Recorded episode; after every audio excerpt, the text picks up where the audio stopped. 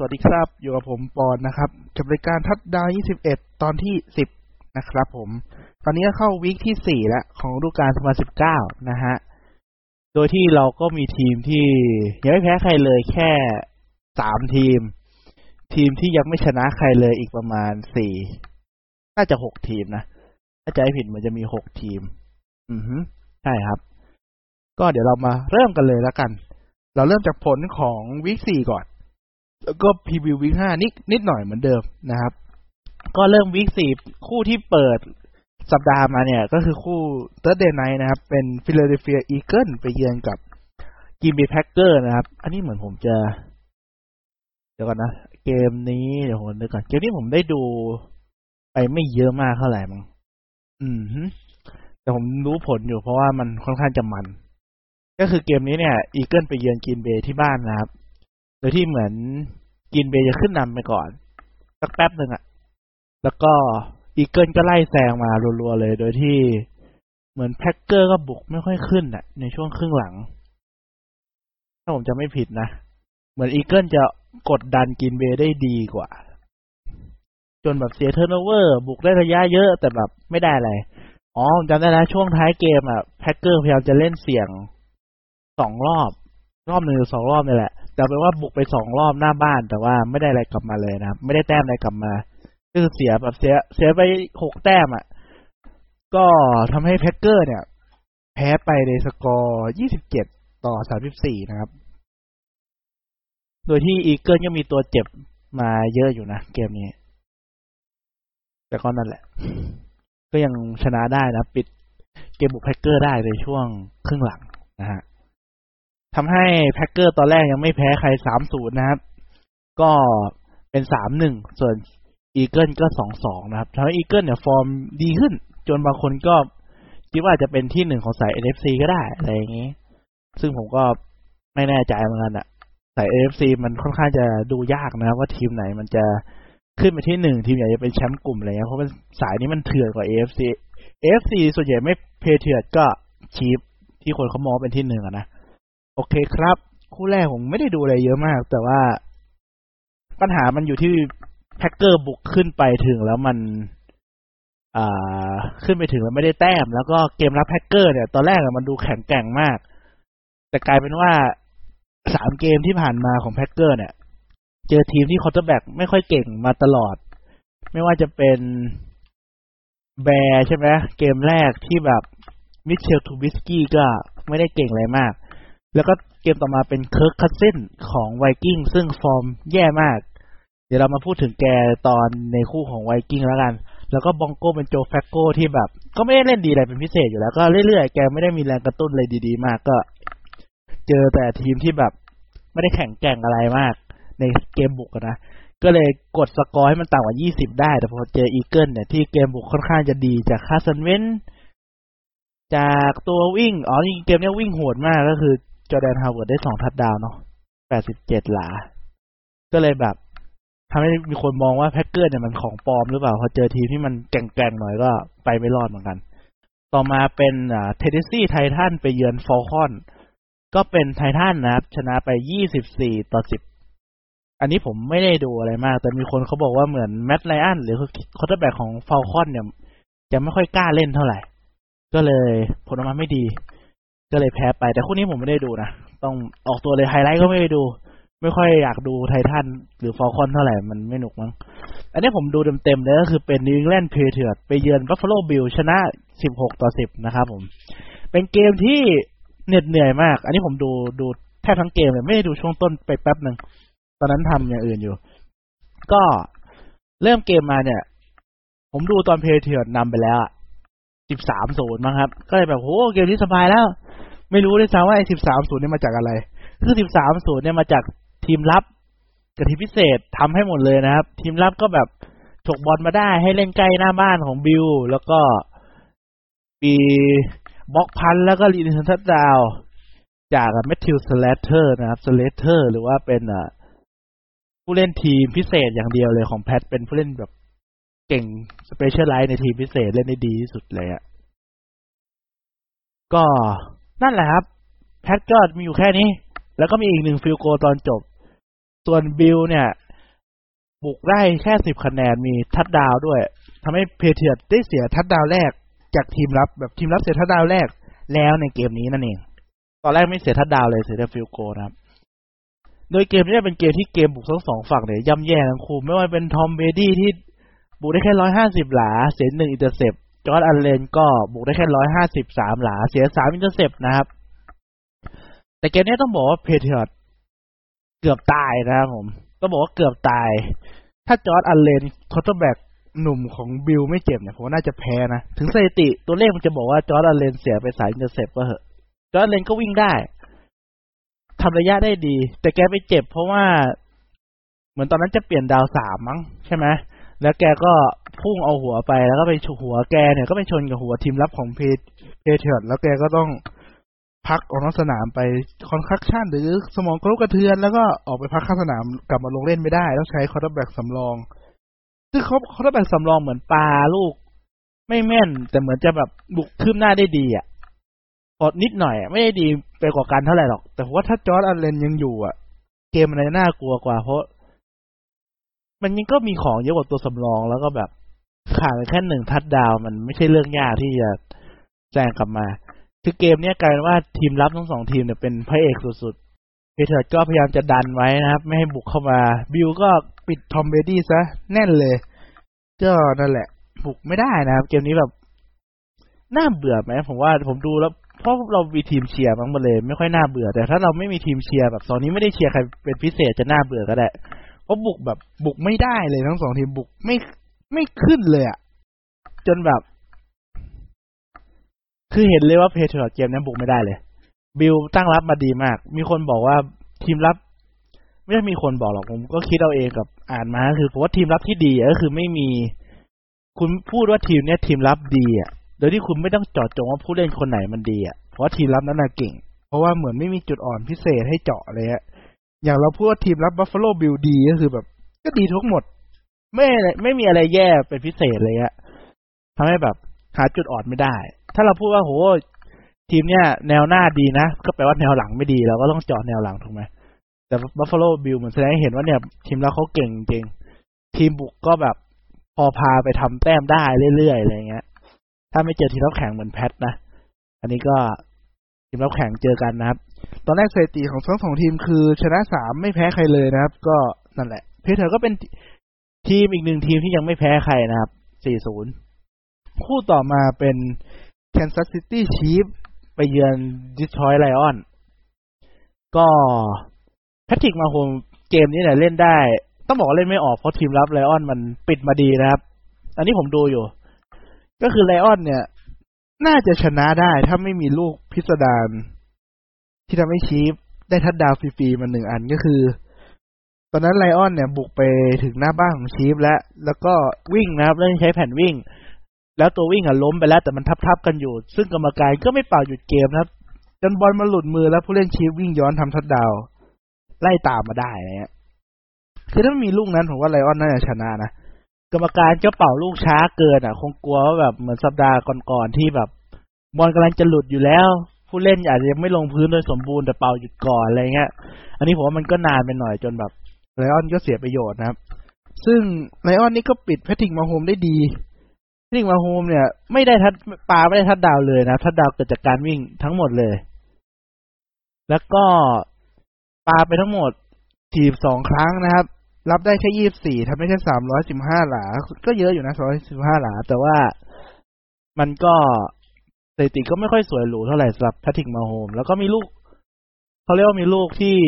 ส่งให้เคลซี่ ตัวไทยไปถึงชีฟนะครับส่งให้เคลซีคือไทเอ็นของชีฟนั่นแหละ และแกรับได้แล้วจะล้มนะครับ แกก็เลยส่งบอลย้อนหลังให้แม็กคอยหรือว่าตัววิ่งของชีฟวิ่งทำระยะต่อจนเปลี่ยนดาวได้เลยฮะแล้วแกก็ให้สัมภาษณ์ว่ามันเป็นแบบการอิมโพไว้อะก็คือการแบบไม่ได้เป็นแผนแต่ว่าสถานการณ์มันพาไปว่าเราต้องดัดแปลงนะอะไรอย่างเงี้ย เพราะว่า Patrick Mahomes เหมือนแบบ ยังไม่ได้ปาบอลแต่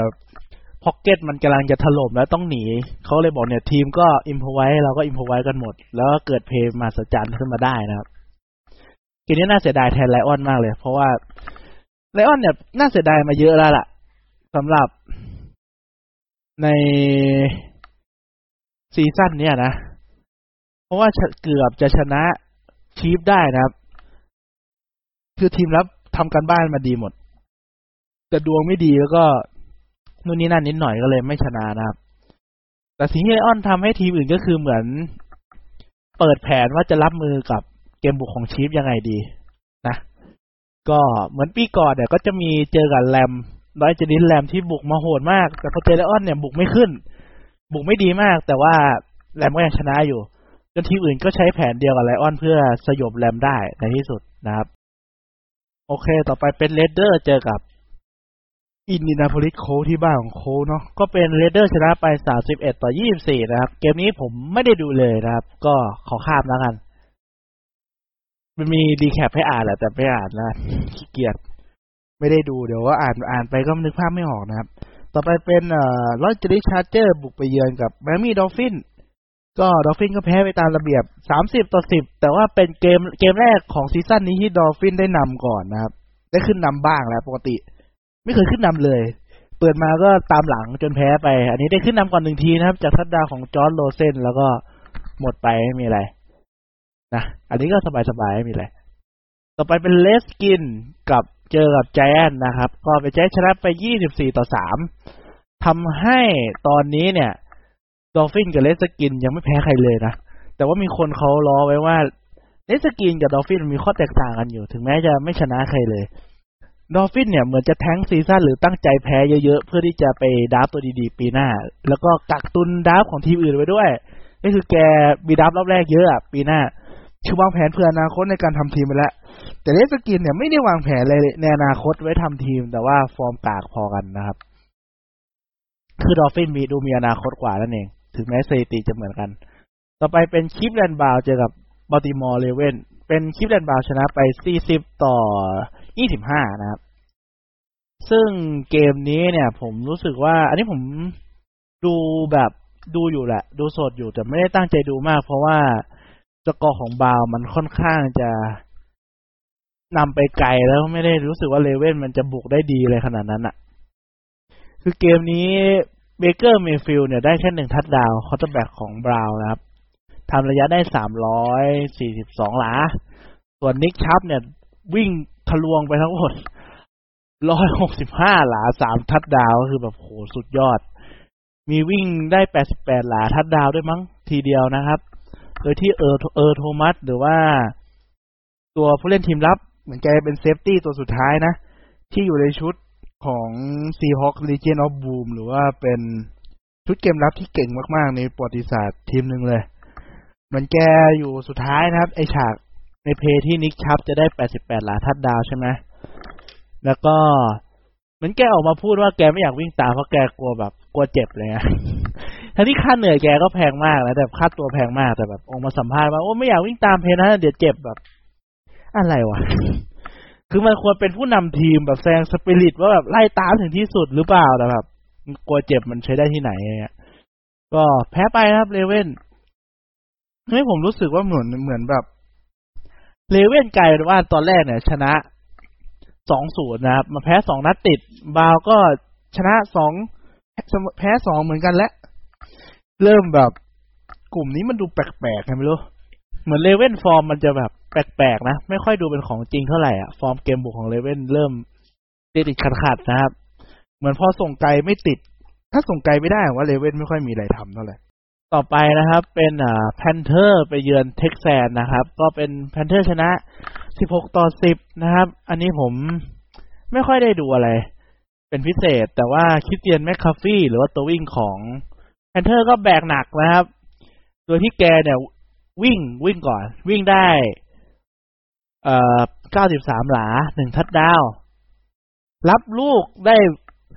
86 หลา ก็คือเล่นแม่งคนเดียวเลย ทั้งวิ่งทั้งรับ โดยที่ quarterback เป็นคนแบบสำรองนะครับ Kyle Allen ได้สองร้อยสาม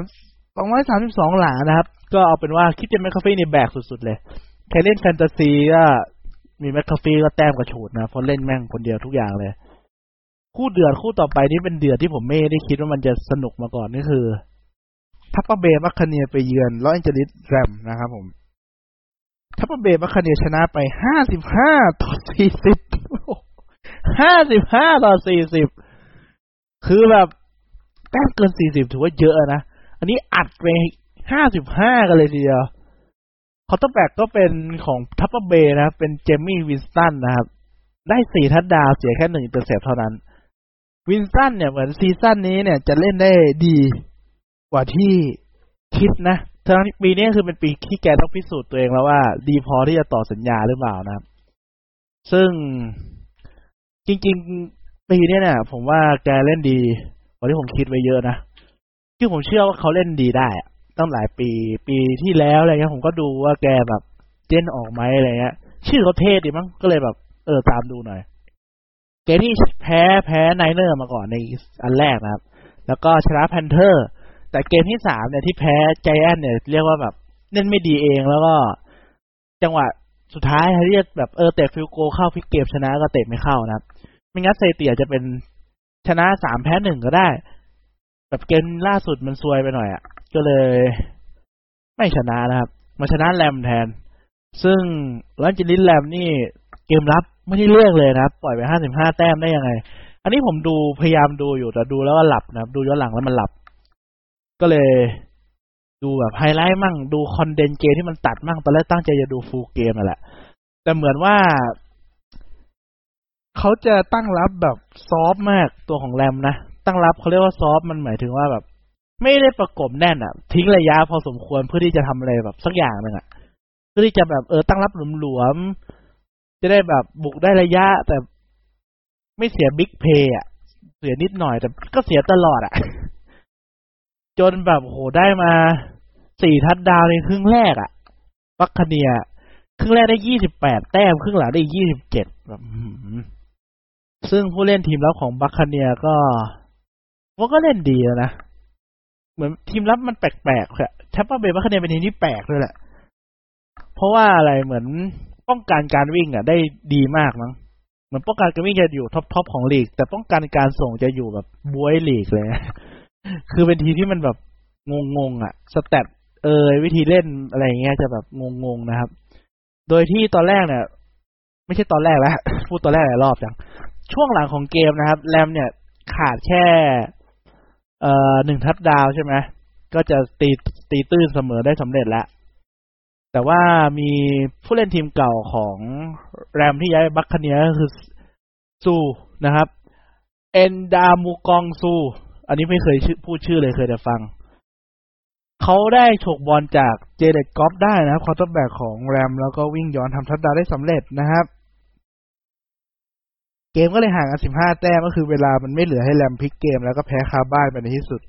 โดยแกเดี๋ยวออกมาสัมภาษณ์ด้วยครับว่า หลังเกมเนี่ยว่า เออเขาเขาเคยอยู่มาก่อนใช่ไหมเขาเลยบอกว่าทีม Los Angeles Rams เนี่ยเขาแบบ ชอบส่งบอลน่ะ เพื่อที่จะแบบกุมแจการได้ระยะเยอะๆนะครับ แบบกุมแจการได้ทำระยะการส่งบอลเขาก็เลย รู้ว่าเนี่ยเพย์เนี่ยอาจจะเป็นการส่งก็ได้ เพราะว่าเขาแรมเนี่ยมีตัววิ่งที่ดีมากๆ แต่เลือกที่จะไม่ใช้บ่อยนัก เลยใช้แผนส่งมากกว่า คือทอสเจอรี่ตัววิ่งของแรมเนี่ย วิ่งได้สองทัดดาวก็จริง แต่ทำระยะจากการวิ่งได้แค่สิบหกหลาเท่านั้น ก็คือ Rams แทบจะไม่วิ่งเลย แต่ผมเข้าใจว่าทำไมแกไม่ค่อยวิ่งอยู่นะ เพราะว่า เปิดมาก็ตามแบบยี่สิบกว่าแต้มแล้วอะ่ะใครจะไปวิ่งวะ ถ้าวิ่งเวลามันก็ไม่พอมันต้องส่งเป็นหลักอะ่ะ จน Jared Goff เนี่ยส่งไปได้ทั้งหมดประมาณห้าร้อยหลามั้งฮะ เกมนี้ใช่ครับได้ห้าร้อยสิบเจ็ดหลาเลยนะสองทัดดาวแต่เสียไปสาม interceptก็ได้ระยะเยอะแต่ก็ไม่ชนะ โดยผู้เล่นทีมรับ ตอนนี้ของ Buccaneers นที่น่าจับตามองก็คือ Shaquil Barrett นะครับผม โดยที่ได้ sack ไปเก้า sack เลยมั้งมี intercept มี force fumble เลยอีกนี่อ๋อ นี่ได้ sack ไปเก้านะครับ force fumble ไปสาม intercept ไปหนึ่งย้ายมาจาก Broncos นะครับ Broncos ไม่มีที่ลงให้แกแต่ย้ายอยู่นี่ฟอร์มระเบิดเลย ปีนี้นะครับ แล้วก็ คู่นี้เป็นคู่ที่น่าย้อนไปดูนะ เพราะว่าสนุกดีมันดีแต่บัคคเนียก็ต้องแบบทีมเราก็ต้องแบบอ่าเขาเรียกไง แน่นกว่านี้หน่อย เสียสี่สิบแต้มนี่ก็เยอะไปนะ ทีมรับเสียเกินสามสิบแต้มก็ห่วยหมดอะไม่ว่าจะมีข้ออ้างว่าโอ้ทีมบุกบุกเร็วมาก อะไรก็ตามก็ถือว่า ไม่ไหวว่ะ คู่ต่อไปนะครับเป็น Seahawks บุกไปชนะ Cardinals ยี่สิบเจ็ดต่อสิบนะครับ อันนี้ไม่ได้ดูนะครับผมข้ามแล้วกัน ต่อไปเป็น Minnesota Vikings ไปเยือน Chicago Bears นะครับผม Chicago Bears ชนะไปสิบหกต่อหกนะครับ ก็ Bears เนี่ย ชนะแต่ต้องเสีย Mitchell Trubisky quarterback ตัวจริงไป ใช้ Chase Daniel แทน Chase Daniel เนี่ย เป็น quarterback สำรองที่ได้ตังค์ค่อนข้างเยอะหมายถึงว่าเล่นมาหลายปีแล้วรวมๆได้เงินเยอะโดยที่แกแทบจะไม่ได้ลงเล่นเลยเหมือนลงเล่นไปสี่นัดมั้งก่อนนั้นเนี่ย ตอนนี้เป็นนัดที่ห้าหรือนัดที่เท่าไหร่อะไม่เยอะอะลงเล่นไม่เยอะเน้นตัวเป็นตัวสำรองอดทนมากกว่า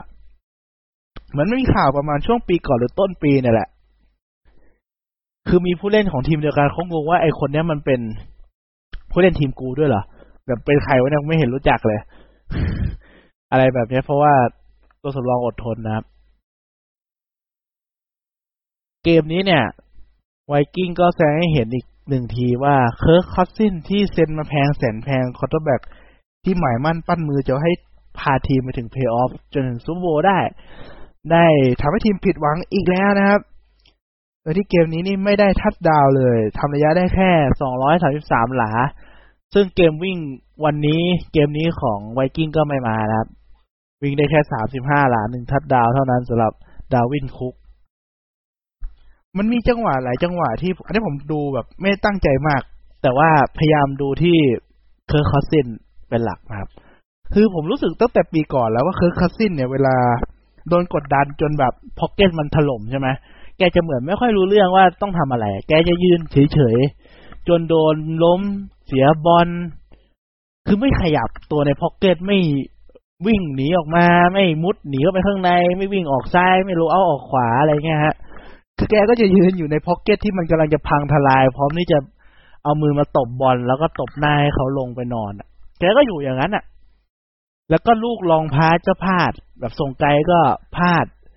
จนแบบปีกของทีมอย่าง Adam Thielen ก็บอกว่า บางทีเราต้องส่งบอลเล่นแผนส่งบอลแบบส่งไกลให้มันได้บ้างนะแต่คือเขาไม่ได้บอกไงว่าแบบเพราะส่งไม่แม่นหรือว่าอะไรอย่างเงี้ยคือเขาทิ้งออกมาขอโทษ เชิงว่าแบบเออแบบ ไม่ได้อ่านรายละเอียดหัวข่าวก็บอกออกมาขอโทษเพื่อนร่วมทีมว่าเล่นไม่ดีอะไรเงี้ย Vikings ก็น่าเป็นห่วงอะแต่ผมรู้สึกว่า Vikings มันเป็นทีมสไตล์อย่างเงี้ยแหละ สไตล์คือเล่นมีความหวังแต่ว่าไปไม่ถึงฝั่งฝันนะครับ แล้วก็อีกหนึ่ง fun fact ก็คือ Vikings เนี่ยเป็นทีมที่ win rate top หกของลีกนะครับ win rate ดีมากเปอร์เซ็นต์ชนะอยู่หกสิบเปอร์เซ็นต์อะไรเงี้ย ไม่รู้ตัวเลขแต่อยู่ประมาณอันดับห้าอันดับหก เป็นทีมเดียวมั้งใน top สิบที่ไม่เคยได้แชมป์ Super Bowl ถึงแม้จะมี win rate สูงก็เถอะ อืม อาจจะไม่ใช่ top สิบแต่เขาจะสื่อว่า win rate สูงมาก แต่ไม่เคยได้แชมป์อะ เพราะว่ามักจะตกม้าตายก่อนตลอดเหมือนแบบนี้แหละทำให้ Chicago Bears ก็ชนะสามแพ้หนึ่งเหมือน Packers นะครับ Vikings ก็ชนะสองแพ้สองนะครับ กลุ่มนี้ค่อนข้างเดือดอยู่ดีสำหรับกลุ่มของ Bears เนาะ กับ Vikings ก็น่าเป็น NFC North มั้งถ้าผมจำไม่ผิด ก็ถ้าใครเชียร์ Vikings ก็ช้ำใจหน่อยนะครับ ผมดูผมหงุดหงิดมาก แต่ว่าทีมก็ไม่สามารถทิ้ง Kirk Cousins ไปไหนได้นะ เพราะสัญญามันการันตีก็คือ ได้เงินแน่ๆจากทีมนะไม่ว่าคุณจะเจ็บไม่ว่าคุณจะทำอะไรก็ได้เงินแน่ๆจากทีมไปเลยทำให้ทีมไม่มีสิทธิ์ที่จะแบบโอ้ย quarterback เล่นไม่ดีละเปลี่ยนคนได้ไหมอะ ไม่ได้นะครับ ต้องยืนติดกันไปอย่างเงี้ยแหละครับ คู่ต่อไปเป็นแจ็คสันวิลจากกัวบุกไปเยือน Broncos นะครับผม ก็ยังเป็นใช้เขาจะไปเป็นน้อง Minshew อยู่นะครับ Gardner Minshew ใช่ไหมซึ่งก็เล่นได้ดีมาก ๆ เลย จนหลายคนเขาเริ่มรู้สึกว่าไอ้นี่อาจจะเป็น quarterback ที่เรากำลังหาอยู่ก็ได้ เพราะ Jacksonville เนี่ยหา quarterback ดีๆ ไม่ได้เลยนะครับ คือผมจำ quarterback ก่อน Blake Bortles ไม่ได้แล้ว แต่ก็ไม่ได้ก็มัน quarterback ดีๆแหละ แต่ไม่เชิงว่าแบบเก่งมากๆอะมัน quarterback ที่โอเคอะ ซึ่ง Blake Bortles นี่เป็น quarterback ระดับแบบ ไม่โอเคนะครับ ก็เลยออกจากทีมไปแล้วเอา Nick Foles มาที่เป็น Super Bowl MVP ใช่ไหมที่เคยบอกไปตอนก่อนๆซึ่งแกก็เล่นโอเค แล้วก็เจ็บนะครับซวยโคตรต้องมาใช้เด็กอย่างก a เนอร์มินชู ซึ่งเล่นได้ดีมาก ๆ เลยเพราะอาจจะคนไม่ได้คาดหวังเยอะแต่แรก แล้วก็แกสัมภาษณ์หน้าตาแกมันแบบ friendly อะน่าเชียร์ดีกว่า เออ หน้าตาการสัมภาษณ์มันน่าเชียร์นะครับ ถึงบางคนอาจจะไม่ได้เชียร์จากกัวแต่ไม่ได้เกลียดเห็นคนนี้สัมภาษณ์เห็นท่าทางการเล่นแล้วแบบ เอาใจช่วยเขาอะ น่ารักเลยอะเออ เป็นคนน่ารักดีกว่า ก็ชนะมาได้นะครับ ผมดูก็คือ ผมดูดีไฮไลท์มาแล้วเขาบอกบองโก้เป็นทีมที่แพ้สี่ที่มันแบบดีที่สุด คือซวยอะ่ะ เดี๋ยวนี้ค่อนข้างจะซวยนะครับ คือนำมาอยู่ดีเจอจากกัวไล่ตามแซงในตอนจบได้สำเร็จนะครับผม โดยที่มินชูได้สองทัดดาวนะครับสองร้อยกว่าหลาก็ไม่แย่นะ เพราะว่าส่งไปสามสิบสามครั้งเอง ส่วน Joe Flacco เสียหนึ่ง intercept ได้สามทัดดาวนะครับ ก็ก็โอเคอะผมดูแล้วรู้สึกแกก็เล่นโอเคนะ ในไฮไลท์แต่เกมเต็มไม่ได้ดูอะแต่ว่าไฮไลท์ของจากัวอยู่ที่ Fournette นะครับผมวิ่งไปยี่สิบเก้าครั้งเยอะนะ แต่ได้ระยะมา ห้าหลาแบบโคตรเยอะ จนพา ก็ช่วยกันบุกพาทีมมาเตะ field goal พลิก ชนะตอนจบนะครับ ช้ำใจมาก Bronco เป็นผมโคตรช้ำใจเลยเจอแบบนี้นะครับ เป็นอีกหนึ่งเกมที่ทำให้ทีมรับจากโก้ก็เล่นโอเคอะ น่าจะโอเค ไม่ตั้งใจมอง แต่คิดว่าโอเค นะ แล้วใครแบบอยากดู quarterback หนุ่มๆ ที่ออกแนว underdog underdog หน่อยๆ ก็เชียร์ Jag ก็ได้นะครับ น่ารักดี ทีมนี้ตอนนี้โอ้แต่บุกได้สี่ร้อยกว่าหลาเลยเยอะจัง คู่ปิดของคู่ Sunday Night นะครับ เป็น Dallas Cowboy บุกไปเยือนอะ New Orleans Saint นะครับ ก็เป็นคาร์บอยแพ้ไปนะสิบต่อสิบสองซึ่ง Saint ไม่ได้ทัดดาวเลยเกมนี้เป็น field goal ล้วนเลย แต่คาร์บอยได้ถึงทัดดาวแต่แพ้นะ ก็รู้สึกจะเป็นเกมภายในรอบยี่สิบหรือยี่สิบห้าปีแหละที่ชนะโดยใช้ field goal เป็นหลัก field goal อย่างเดียวอะอาจจะหมายถึงคู่ที่แบบอีกฝั่งมีทัดดาวด้วย แต่แซงมาชนะได้ด้วย field goal้วนนะครับ เกมนี้ Kamara ก็วิ่งวิ่งแบกเล่นแบกทีมดีของฝั่ง Saint นะครับ ส่วนคาวบอยเหมือนเกมวิ่งจะไม่เปิดนะสำหรับเกมนี้ เจ้า Ezekiel Elliott ตัววิ่งสุดเทพของคาวบอยวิ่งได้แค่สามสิบห้าหลาหนึ่งทัดดาววิ่งไปสิบแปดครั้งก็ถือว่าเยอะอยู่นะ ทีมรับไม่น่ามีปัญหาหรอก แต่เกมนี้ทีมบุกมันมีปัญหาแหละ คือทีมรับมันเสียแค่สิบสองแต้มมันน้อยอะ่ะ ทีมบุกคาวบอยมันบุกไม่ขึ้นเองมากกว่านะครับ ก็ทำให้สถิติทั้งสองทีมมันอยู่ที่ชนะสามแพ้หนึ่งทั้งคู่นะครับ ส่วนคู่ปิดของ week นี้นะครับ week สี่เป็น Bengal เจอ Steeler นะ Bengal โดนถล่มยับยี่สิบเจ็ดต่อสามนะครับ โดยที่ เอ่อ เจ้า Andy Dalton QB ของ Bengal ก็โดน sack ไปเก้าครั้งหรือแปดครั้งเลยแหละแบบโคตร โคตรเยอะน่วมอะ คือ Bengal lineman ห่วยมาก ๆ เลยเกมนะทำอะไรไม่ได้เลยนะครับ Mason Rudolph quarterback สำรองของ Steeler ก็บุกแบบ นิดๆหน่อยๆไปเรื่อยๆจนพาทีมชนะได้แหละ ทีมรับเกมนี้ของ Steeler ค่อนข้างจะดุนะครับ ก็จบกันไปนะครับสำหรับ recap สั้น ๆ นะครับ ครึ่งชั่วโมงของ week นี้ พูดวนไปเยอะเหมือนกันนะ week สี่คนที่ได้ bye week เป็นเจ็ตกับ Niner นะทำให้ Niner ยังคงสถิติ ไม่แพ้ใครอยู่ ส่วนเจ็ตก็คงสถิติ ไม่ชนะใครเลยเหมือนกัน ต่อไปเป็น week ที่ห้านะ week ที่จะถึงนี่แหละ วิกที่ห้าครับ ผู้เปิดเป็นแรมเจอกับซีฮอคที่บ้างซีฮอคนะครับ ซึ่งผมว่าซีฮอคน่าจะชนะได้นะครับ ไม่น่าปีปัญหาอะไร ผมเชื่อว่าซีฮอคดีกว่าแรมตอนนี้แต่คู่แล้วก็ข้ามมาของอคืนวันอาทิตย์นะครับ คือวันอาทิตย์มีคู่ไหนน่าดูบ้างเอ่ยว่าหายากเหมือนกันนะเนี่ยเออ มีจริงป่ะเริ่มเริ่มรู้สึกว่ามันไม่ อ๋อ Buccaneer เจอ Saint น่าดูครับผม ฟอร์มกำลังดี ทั้งสองทีมเลย แต่ Saint อาจจะทุรักทุเลหน่อยเพราะว่า เออเขาเรียกว่าอะไร ไม่มีคนแบบตัวจริงต้องใช้ Teddy Bridgewater เจอ Buccaneer ที่บุกแบบถล่มทลายนะครับ หลายคนก็บอกว่า Saint เนี่ยทีมรับเริ่ม ไม่ใช่เริ่มไม่ดีไม่ดีมาสักพักอีกแหละก็ไม่รู้จะต้านไหวหรือเปล่านะครับแต่ว่าน่าจะสนุก ไวกิ้งเจอกับใจแอนก็ไม่มีอะไร คาร์ดินาลเจอ Bengal โห ถ้าไม่ชอบดูทีมไหนเป็นพิเศษก็อย่าไปดูเลย บิลเจอไททันก็ เกมน่าจะเหนื่อย เกมน่าจะเหนื่อย เกมน่าจะช้านะครับน่าจะแข่งกันที่ทีมรับเลยฮะ Bear เจอ Raider ไม่น่าสนุกมากขนาดนั้นนะ แล้วก็ข้ามมาเป็นเจ็ตเจอ Eagle ไม่สนุกหรอก Raven เจอกับ Steeler อันนี้อาจจะเดือด ก็รอดูกันได้นะครับ จากัวเจอ Panther อืม ก็โอเค ไม่แย่ Falcon เจอ Texan ก็โอเค ต่อมาเป็นคู่ตีสามนะ มีสองคู่ก็คือ Bronco เจอ Charger กับ Packer เจอคาวบอยเราดู Packer เจอคาวบอยเลย แล้วคู่ Sunday Night เป็น Indianapolis Coltเจอกับ Kansas City Chief นะครับ น่าดูอยู่แล้ว ส่วนคู่ของ Monday Night หรือคู่เช้าวันอังคารของบ้านเราเนาะเป็นบาวเจอ Niner ก็น่าดูครับ สรุปสั้นๆ ของคู่ที่มันแข่งพร้อมกันแล้วกันที่น่าดูของคู่เที่ยงคืนนะครับ คู่เที่ยงคืนวันอาทิตย์จะเป็น Buccaneer เจอ Saint Raven เจอ Steeler แล้วก็จากกัวเจอ Panther มั้งให้ผมเลือก คู่ที่สามเป็นแพ็กเกอร์สเจอคาวบอย คู่อื่นไม่ต้องเลือกนะครับ เพราะว่ามันมีให้ดูคู่เดียว ต่อไปนะครับ มีข่าวอะไรบ้างครับ อาจจะรวม fun fact ที่อ่านเจอตอนนี้แล้วกัน เพราะว่าปกติจะ list list เก็บไว้นี่ยังไม่ได้ list นะครับ อันนี้ fun fact แรกที่เจอก็เป็นทอมเบรดี้เนี่ยเขาใส่ shoulder pad หรือว่า ไอที่นักกีฬาเขาใส่ที่มันเป็นแบบนูนๆออกมาที่ไหล่คือเขาใส่ shoulder pad อันเดิมตั้งแต่ปีหนึ่งเก้าเก้าห้าตอนที่เขาเป็นเด็กปีหนึ่งที่มหาลัยมิชิแกนนะครับ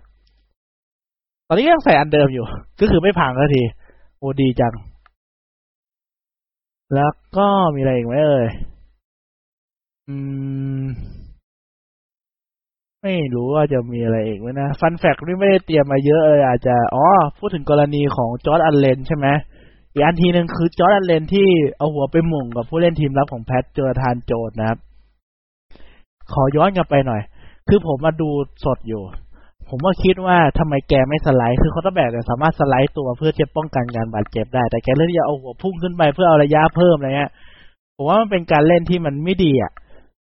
ก็คือทอมเบดี้เขาก็เคยบอกว่าเขาเคยเล่นแบบนี้แหละ ตอนยังเด็กๆอะ โค้ชก็บอกว่า อยากเล่นอยากมีอาชีพดีๆ ใน NFL หรืออยากเล่นแล้วก็เลิก ก็คือเลิกเอาหัวพุ่งไปนาที ถ้าอยากเล่นเป็นตัวจริงนะควรจะสไลด์ไปซะ รักษาร่างกายไว้บ้างเลยฮะเบรตต์ ฟาร์ฟผู้เล่น quarterback iron man นะครับ ก็คือแบบแกลงสนามทุกนัดเลยแทบไม่เจ็บเลยนะครับ เป็น iron man สุดๆ แกบอกว่า ถ้าคุณวิ่งแบบจอร์ดอันเลนคือเอาหัวพุ่งไปเนี่ยแฟนๆชอบแน่นอน เพราะว่าคุณอะทำระยะให้ทีมได้แล้วแบบเล่นเสี่ยงทีมชนะ แต่สองปีต่อมาคุณอาจจะเล่นไม่ไหว แล้วก็ออกจากลีกไป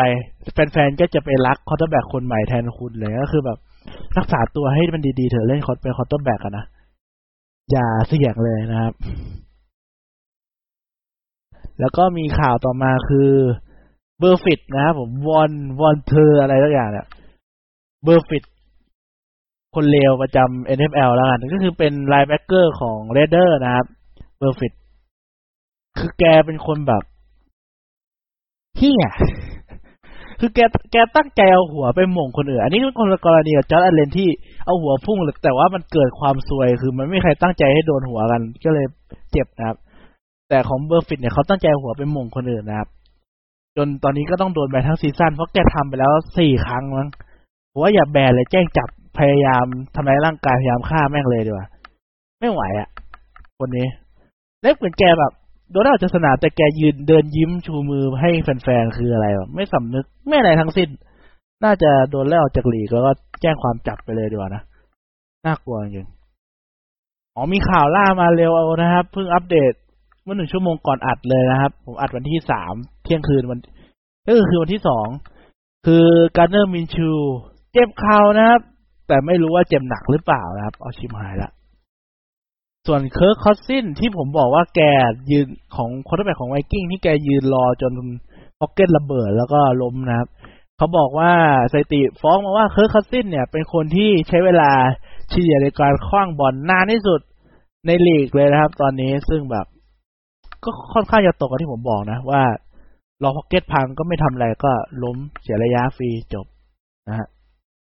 ต่อมาเบนวิดีโอปึ๊บปึ๊บปึ๊บปึ๊บคิดว่า ไม่น่ามีอะไรแล้วนะครับสำหรับอ๋อเดี๋ยวผมขออัปเดตอีกเรื่องหนึ่งฮะที่ผมพูดไปตอนแรก ๆ ว่า NFL เนี่ยปีนี้เป็นปีที่หนึ่งร้อยของเมืองฟุตบอลใช่ไหม เขาเลยจัดแมตช์ประวัติศาสตร์อะไรสักอย่างหนึ่งมาโปรโมทใช่ไหม ก็อัปเดตนิดนึงนะครับผม week แรกเนี่ยเป็นคู่อริที่นานที่สุด ระหว่างแพ็กเกอร์เจอแบร์สเป็นแพ็กเกอร์ชนะสิบต่อสามนะครับสัปดาห์ที่สองเป็นคู่ Monday Night แรกของ เอ่อของลีกคือเมื่อนานมาแล้ว เป็นบราวน์เจอกับเจ็ตบราวน์ชนะยี่สิบสามต่อสามนะครับผม คู่สัปดาห์ที่สามเป็นดอลฟินเจอคาวบอยโหเป็น rematch Super Bowl ครั้งที่หกนะครับ เป็นคาวบอยชนะสามสิบเอ็ดต่อหกนะครับ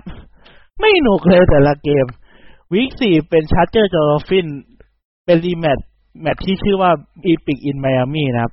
ก็คือเป็นแมตช์ที่ไมอามี่เล่นดี ซึ่งไมอามี่ดอลฟินก็แพ้ไปสามสิบต่อสิบ week ที่ห้าเป็นบัฟฟาโลบิลเจอไททันเป็นการ rematch Music City Miracle นะครับ อันนี้อาจจะสนุกก็ได้ เพราะคู่อื่นแม่งไม่หนุกเลย อันนี้น่าจะสนุกก็ NFL หนึ่งร้อยคู่ความมีความสำคัญทางประวัติศาสตร์ week ห้าจะเป็น week แรกที่สนุกสุดๆก็ได้นะจริงวีคแรกน่าจะสนุกแต่เกมมันดันหนืดหนืดเหนื่อยๆสิบต่อสามอย่างเงี้ยอันนี้อาจจะหนืดหนืดเหนื่อยๆแต่ไม่น่าเหนื่อยเท่าสัปดาห์แรกแหละสำหรับบิวไปเยือนไททันนะครับ ก็ยังไม่มีอะไรอัปเดต เพิ่มเติมที่มันแบบใหญ่ ๆ มาก ไม่อยากจะใส่อะไรเยอะนะครับ รีวิวต่างๆ ที่เราขาดหายไป เดี๋ยวจะไปเติมเป็นโพสในเพจ มีอะไรสงสัยมีอยากอะไรให้เขียน อยากให้แก้ไขอะไรก็บอกในเพจทัดดาว21 หรือว่าในซาวคลาวในช่องทางอะไรก็ได้นะครับ ซึ่งผมก็ตามหาได้แค่ซาวคลาวกับแฟนเพจตัวเองเนี่ยแหละ ก็เดี๋ยวเจอกันใหม่สัปดาห์หน้านะครับ พยายามจะทำให้ดีขึ้นเรื่อยๆ ผมว่าสัปดาห์นี้แบบไม่ค่อยแน่นเท่าไหร่เลย เดี๋ยวจะพยายามทำให้ดีขึ้นนะครับ อันไหนที่มันขาดหายไปก็เดี๋ยวจะไปใส่ในเพจ นะครับ เดี๋ยวเจอกันใหม่สัปดาห์หน้าสำหรับนี้สวัสดีครับ อย่าลืมไปดู อย่าลืมไปไลค์เพจกันนะไลค์เพจแล้วอย่าลืมมาฟังด้วยแต่ละครับ